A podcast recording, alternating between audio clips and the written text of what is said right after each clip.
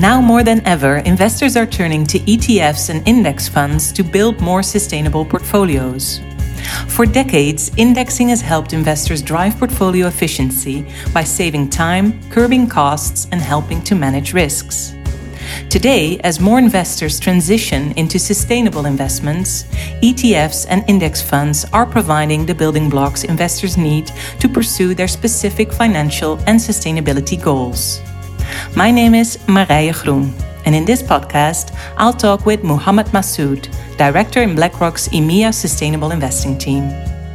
Muhammad is a member of the iShares EMEA Product Research and Innovation Team, responsible for the research and design of indices that the iShares products track, covering all asset classes and product segments such as factors, thematic, and ESG.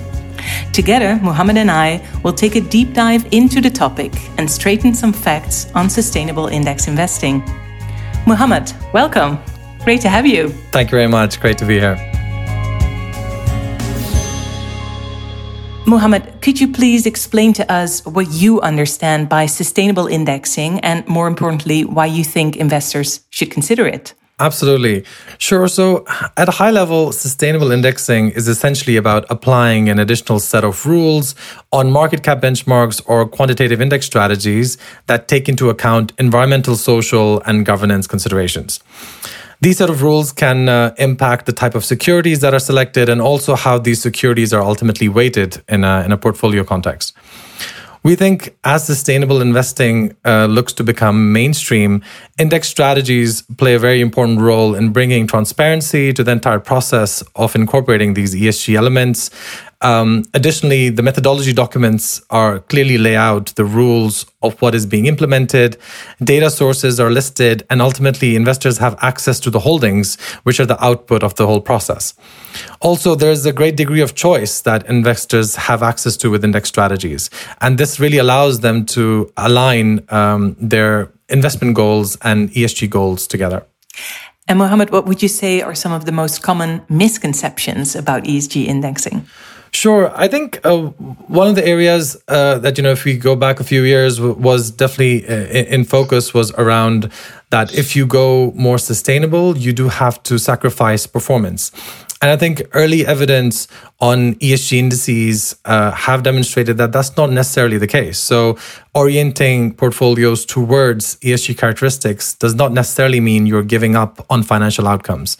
We also think this is very much relevant in the context of climate um, because increasingly that is uh, something that investors are taking more into account.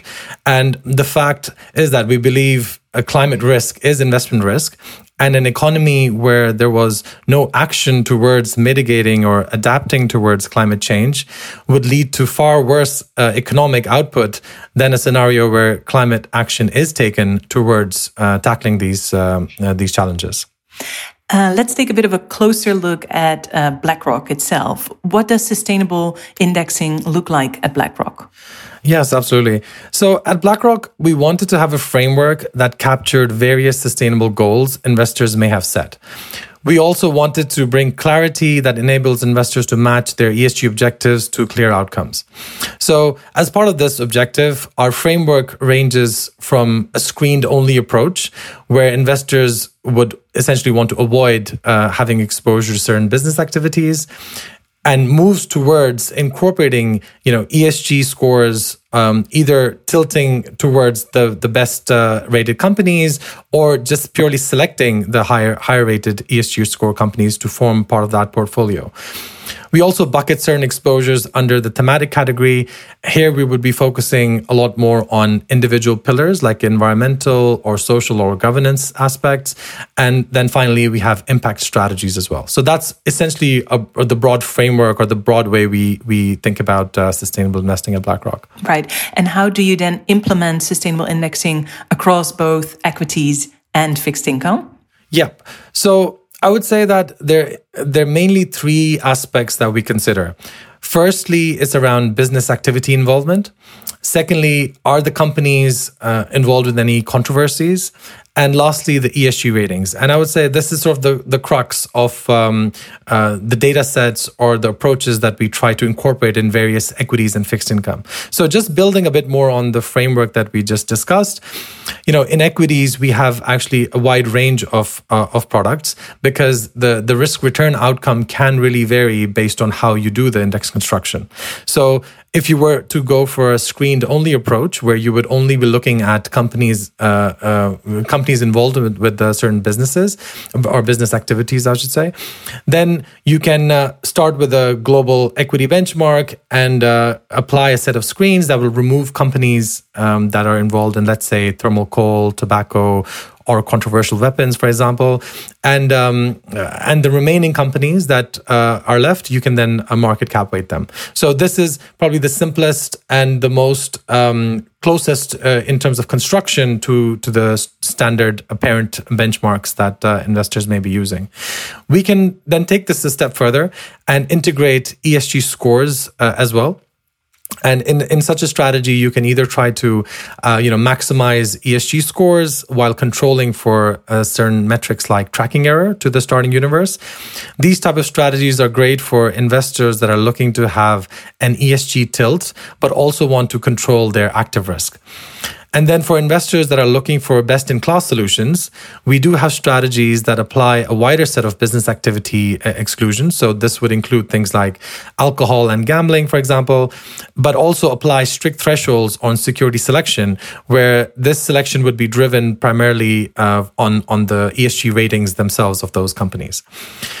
So on the fixed income side, uh, you know, we can split it into a few parts here as well because you have corporates, you have sovereigns, and then lastly, you can uh, think about the green bonds uh, space as well, which is really important. So on the corporate side, our construction approach is very similar to the best-in-class uh, approach that I, I just described.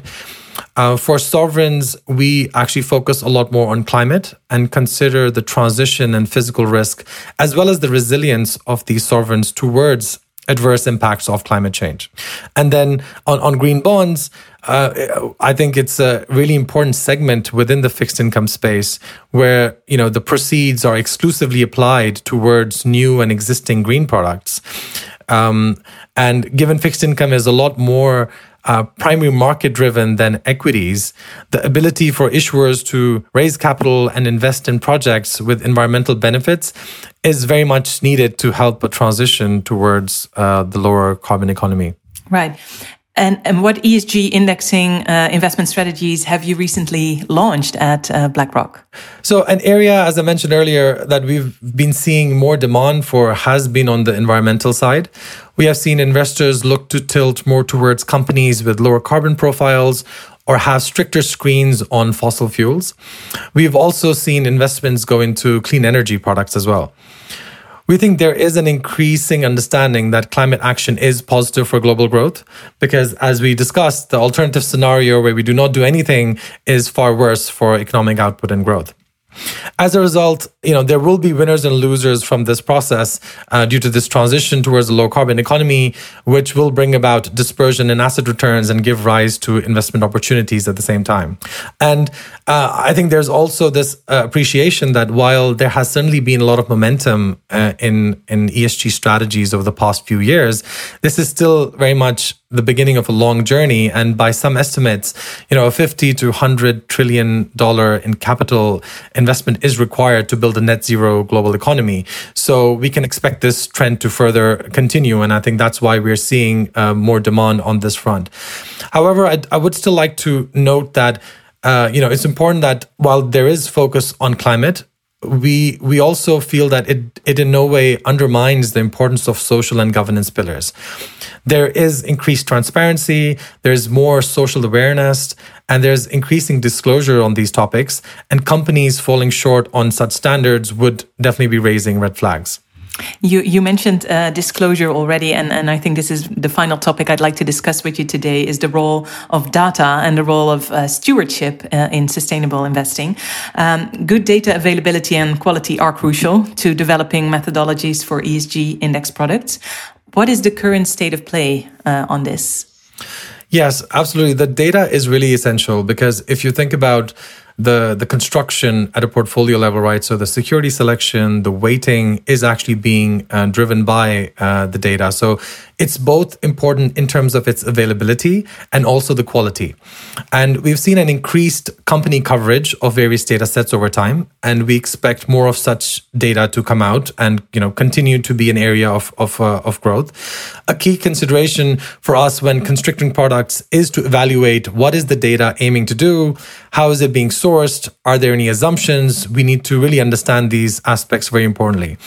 Um, I can also refer here to our uh, CEO Larry Fink's letter to companies, uh, CEO, uh, CEOs of companies last year, where he was really encouraging them to disclose more on ESG metrics. We do think these disclosures are certainly helpful to provide the data to construct more targeted investment strategies. But I think they also play an important role in enabling the companies themselves to really understand where they stand, what targets they need to set, and if they do have policies in place, are they working and what is their impact? Right. And then lastly, Muhammad, what is BlackRock's approach to investment stewardship, especially around voting and around engagement? Yeah, so I think there's a clear acknowledgement at BlackRock that engaging with corporate leaders has never been more important. Last year, our investmentship team had over 3,000 in depth conversations with corporate leaders, which was a record number. Um, we are also finding that companies increasingly share our conviction that a strategy that is founded upon a clearly articulated purpose will generate sustainable value and be rewarded by more patient and long term capital. So for us, the focus of our engagements has been on board effectiveness alongside the impact of sustainability related factors on a company's ability to essentially generate long term financial returns, right? And we have mapped our priorities to specific UN uh, sustainable development goals and also have provided a set of key performance indicators for companies um, so that they can see what the priorities really are and what they can expect from us. Uh, in terms of determining how to vote, and uh, you know, I can I'll give more of an example from a sustainability perspective. Um, the our stewardship team really analyzes whether companies in the universe have a clearly articulated plan to transition their business models to a viable, a low carbon economy for example, is the temperature rise being limited to less than two degrees? Is that part of their, their goal? And at a minimum, we do expect companies to have disclosures that address the, the pillars of uh, the TCFD framework, um, also reporting on scope one and two greenhouse gases, uh, and then also plans on short, medium, and long term targets to reduce greenhouse gas emissions. And if a company is not meeting our climate expectations, it does risk the vote um, uh, against, you know, the the senior executive uh, board directors uh, as well. Thank you so much for uh, for your time and for your insights, Muhammad. It was really really interesting. Thank you very much for having me. It was a great conversation. You listened to a podcast about sustainable indexing. I would like to thank today's guest, Muhammad Masood, for his time and his insights. This podcast was offered to you by BlackRock. For more podcasts, please visit the Fondsnews website, fondsnews.nl forward slash podcast.